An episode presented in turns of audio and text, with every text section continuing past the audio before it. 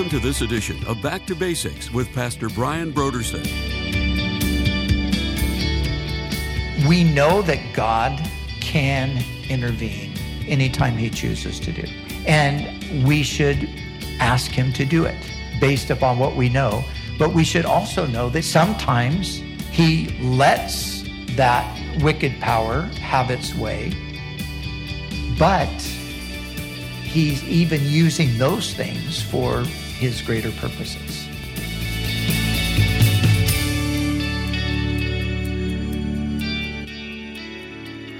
Today on Back to Basics, Pastor Brian continues his study through the books of the Old Testament prophets.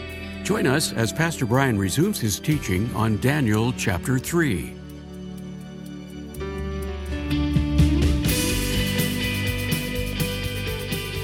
Now, here's Pastor Brian. So these men were brought before the king, and Nebuchadnezzar said to them, Is it true Shadrach, Meshach, and Abednego, that you do not serve my gods or worship the image of gold I have set up? Now, if you go back in the previous chapter, remember after Daniel had revealed the, the meaning of the, the dream to Nebuchadnezzar, he exalted the God of heaven and he even said, if, if he heard anyone speaking anything against the God of heaven, he would destroy them and turn their house into a, a heap of rubble. So we, we see how, um, you know, he goes from a, a moment where it seems like he's, he's being awakened to the reality of God, and now he's just drifted so far back that he is marveling that they could be worshiping another God beside his gods. And yet he knew that Daniel, Shadrach, Meshach, and Abednego worshiped the God of heaven.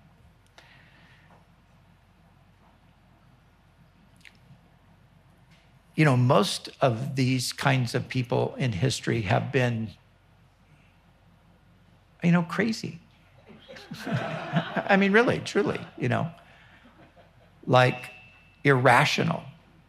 Like, you know, on the one hand, they seem like the such nice people. You know, you, you probably know this. I mean, you know, there were many people that, that thought Adolf Hitler was actually a really nice guy.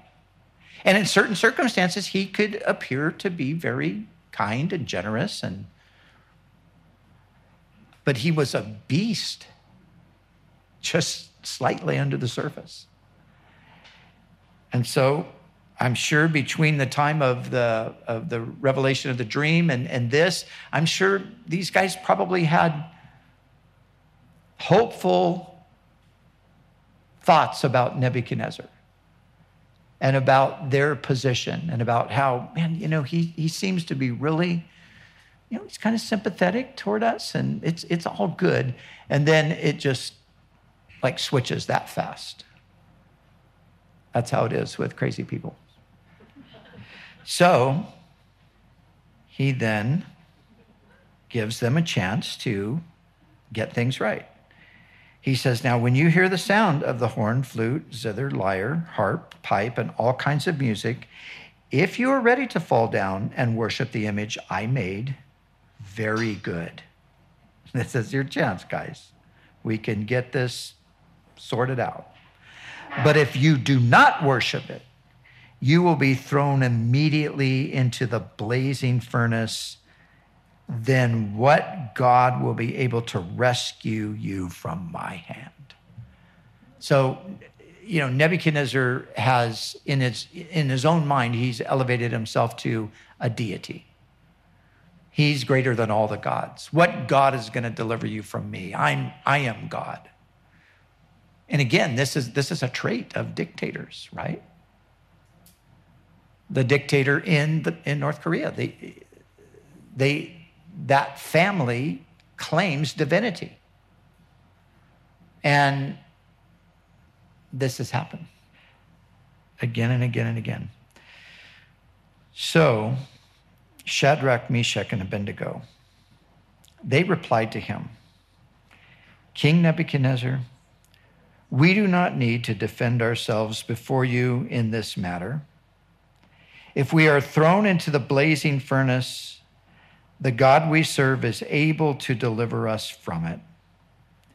And he will deliver us from your majesty's hand.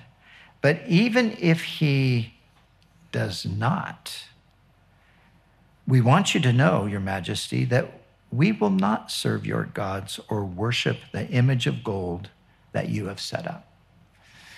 Now, you know, I think when we read this story, we know the end of the story, right? We know what happened. When they said this, they did not know the end of the story. They didn't say to each other, hey, guys, don't worry. He's going to throw us into the furnace, but we're not even going to get burnt. As a matter of fact, God Himself is going to come and join it. They didn't know that was going to happen. And, and I think sometimes we, because we already know the end of the story, we might look at the story and miss all of the human drama that was actually taking place at this time. So these guys are, I mean, they're basically being told, you're going to be killed. And there's no reason whatsoever to doubt the word of Nebuchadnezzar. He's killed many people already. And you know, if you if you start thinking about it from that perspective, you can imagine that there there could have possibly been, and, and we don't know exactly, you know, the time frame. Did this happen in an hour? Did this happen over a day? You know, how long this whole little drama uh, was being worked out. But you can only imagine when you think about the, the reality of it, how they would have suffered emotionally over the prospect of what was a very real possibility for their, their lives, that they would lose them very quickly. And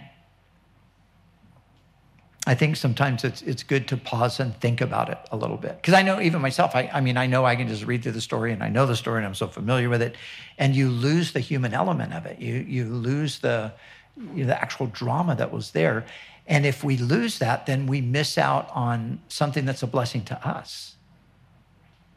Because if we dig a little bit deeper into that, then we get a little bit more of an understanding of how the Lord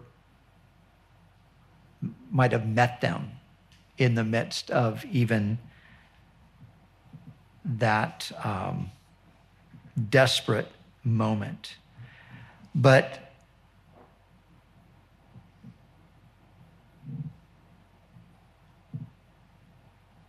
it would have been immediately obvious to them that this was the hardest test of loyalty to God they had ever faced.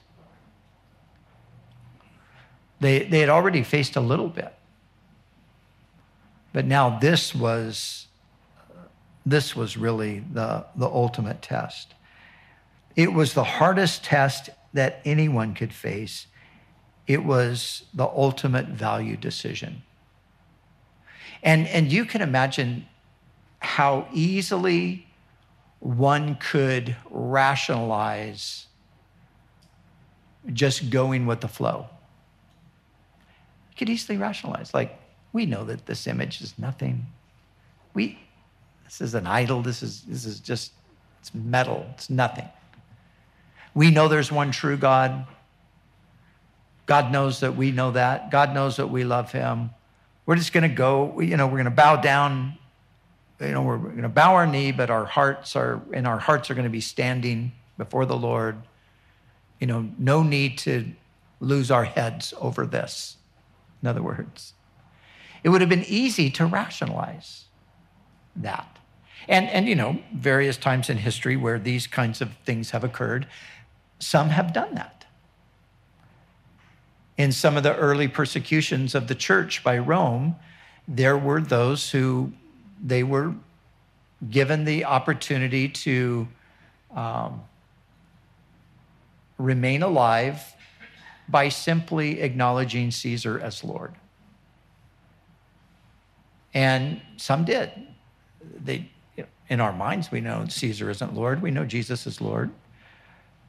But this isn't anything we want to lose our lives over. God's probably not requiring us to do that. So they would burn the incense, utter the word Caesar is Lord, and then immediately just say, Well, I didn't mean that.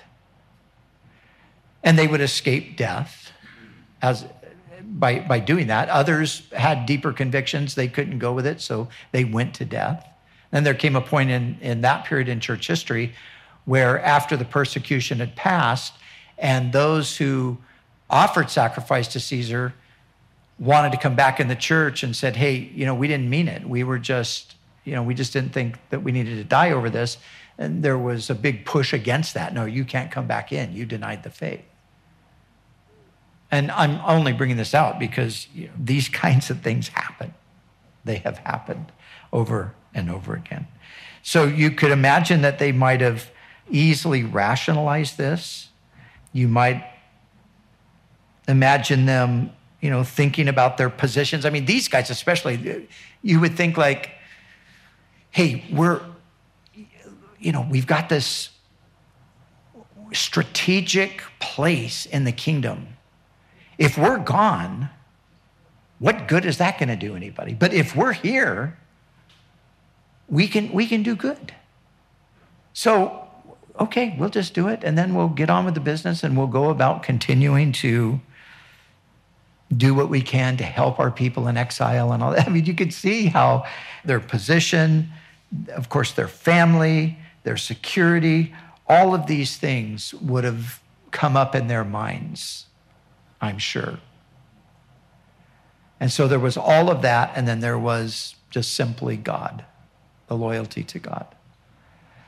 And their conviction was so deep, just like they had the conviction that they couldn't eat of the king's delicacies.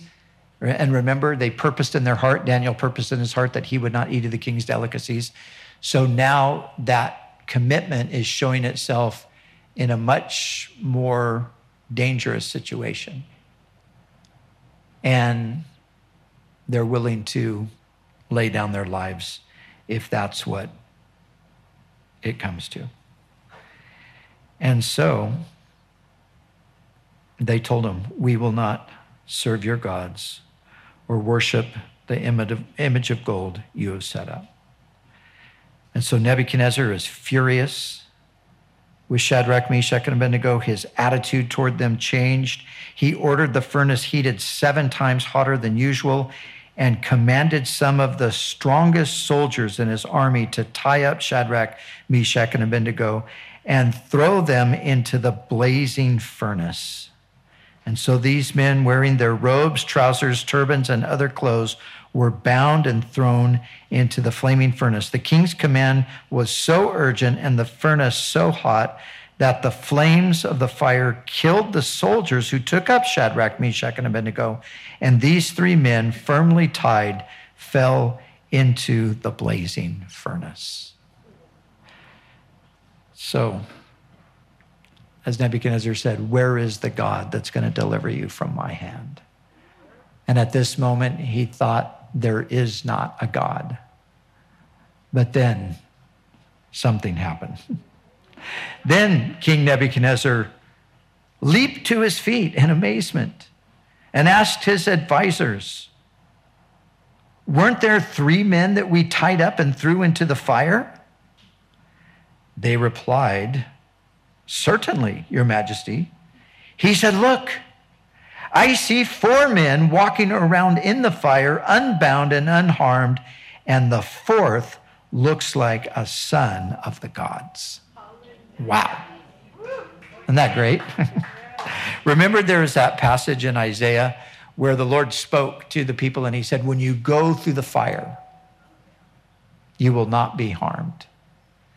When you go through the, through the river, it will not overflow you. When you go through the fire, you will not be harmed.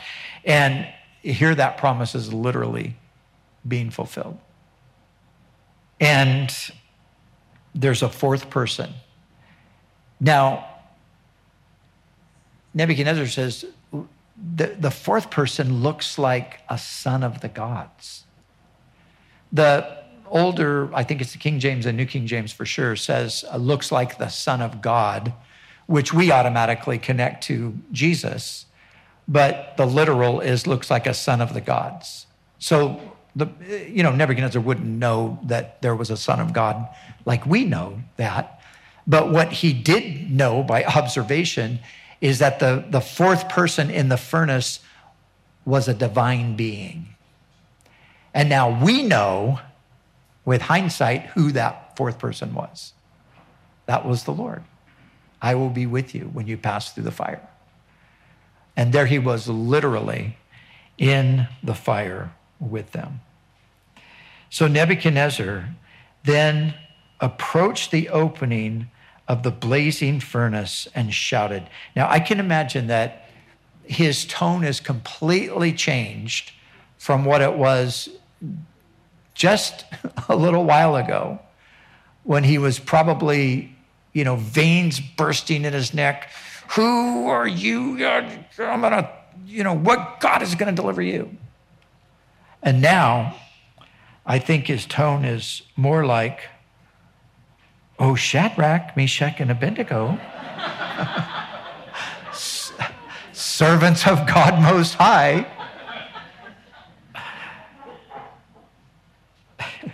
I mean, remember, this guy is, you know, one of the most powerful, if not the most individually powerful person that ever lived in history. And as we read about him before, he put to death whoever he wanted to put to death. He kept alive whoever he wanted to keep alive.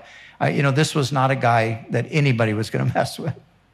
And now, once again, he's completely in awe of the God of Israel. Servants of the Most High God, come out, come here. So Shadrach, Meshach, and Abednego came out of the fire, and the satraps, prefects, governors, and royal advisors crowded around them. They saw that the fire had not harmed their bodies, nor was a hair of their heads singed. Their robes were not scorched, and there was no smell of fire on them. Then Nebuchadnezzar said, Praise be to the God of Shadrach, Meshach, and Abednego, who sent his angel and rescued his servants. They trusted in him and defied the king's command and were willing to give up their lives rather than serve or worship any God except their own God. Therefore, I decree that the people of any nation or language who says anything against the God of Shadrach, Meshach, and Abednego be cut into pieces and their houses turned into a pile of rubble, for no other God can save in this way. Then the king promoted Shadrach, Meshach, and Abednego in the province of Babylon. Amazing things. Now, a couple of things that I think of when I look at the story. Again, you know, just to kind of reiterate it once again, these are things that happen in the history of the people of God. And in the story here with Daniel, in the first six chapters, when these kinds of things occur, we see God break through in a very powerful way to demonstrate his greatness to demonstrate that he is with his people and to deliver them, we don't always see the same thing in response to this kind of aggression or this kind of persecution that comes to the people of God. And so these things are here to, to inform us that, yes, there are times when God intervenes in obvious ways, in miraculous ways. There are times that he does that. But there are many other stories in Scripture that tell us that he doesn't always do that. When you look at uh, the Hall of Faith in Hebrews chapter 11,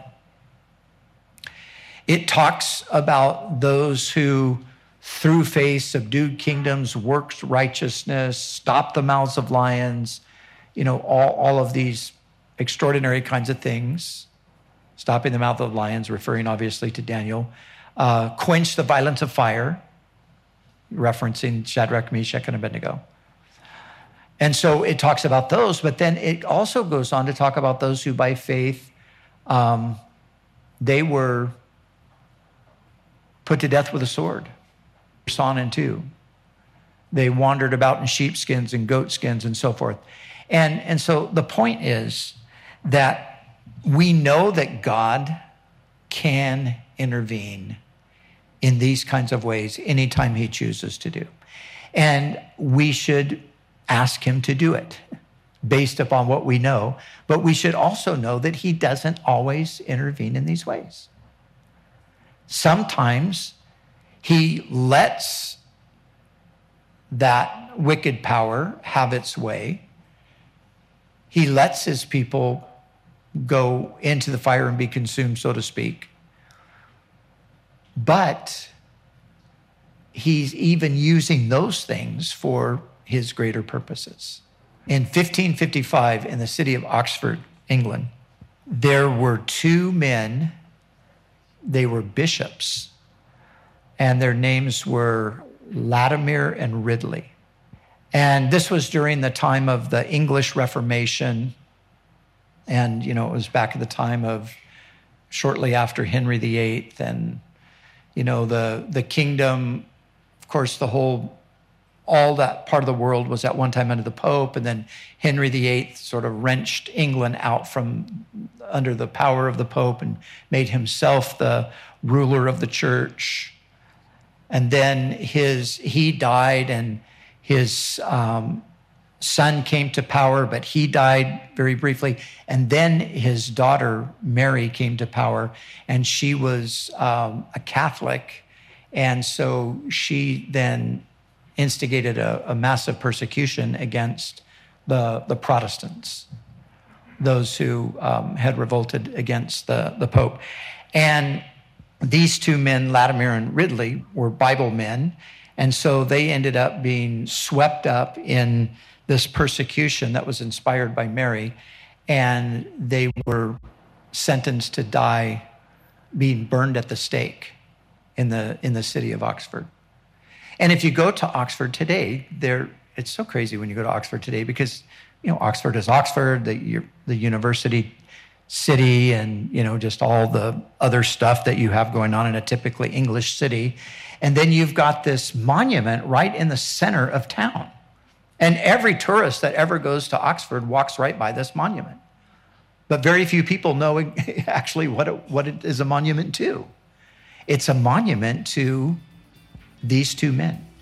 And they were called upon to recant and they were called upon to deny their embracing of a more biblical faith and so forth, and they refused to do it, and so they were put to death there that day.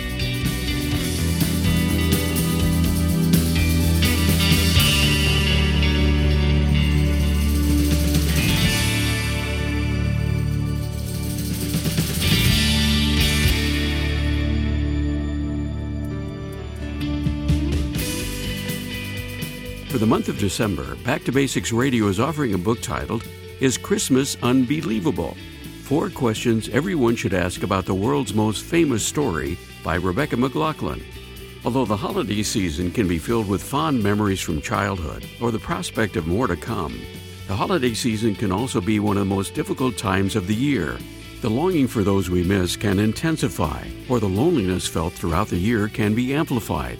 Whether the holiday season brings you excitement or dread, Rebecca McLaughlin will introduce you to the man born 2,000 years ago and explain the significance of his birth for you today. She will deal with the incredible claims of Christianity and will help you see that it is perhaps more important than you think.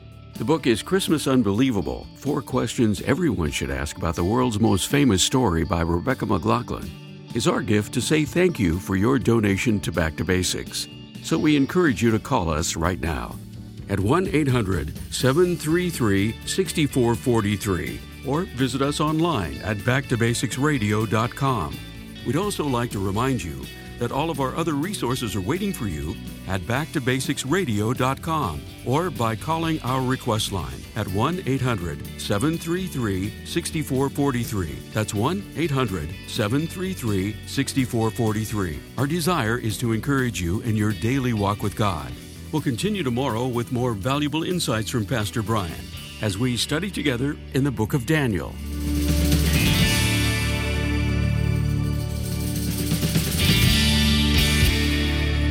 Back to Basics is the preaching and teaching ministry of Calvary Chapel, Costa Mesa, California.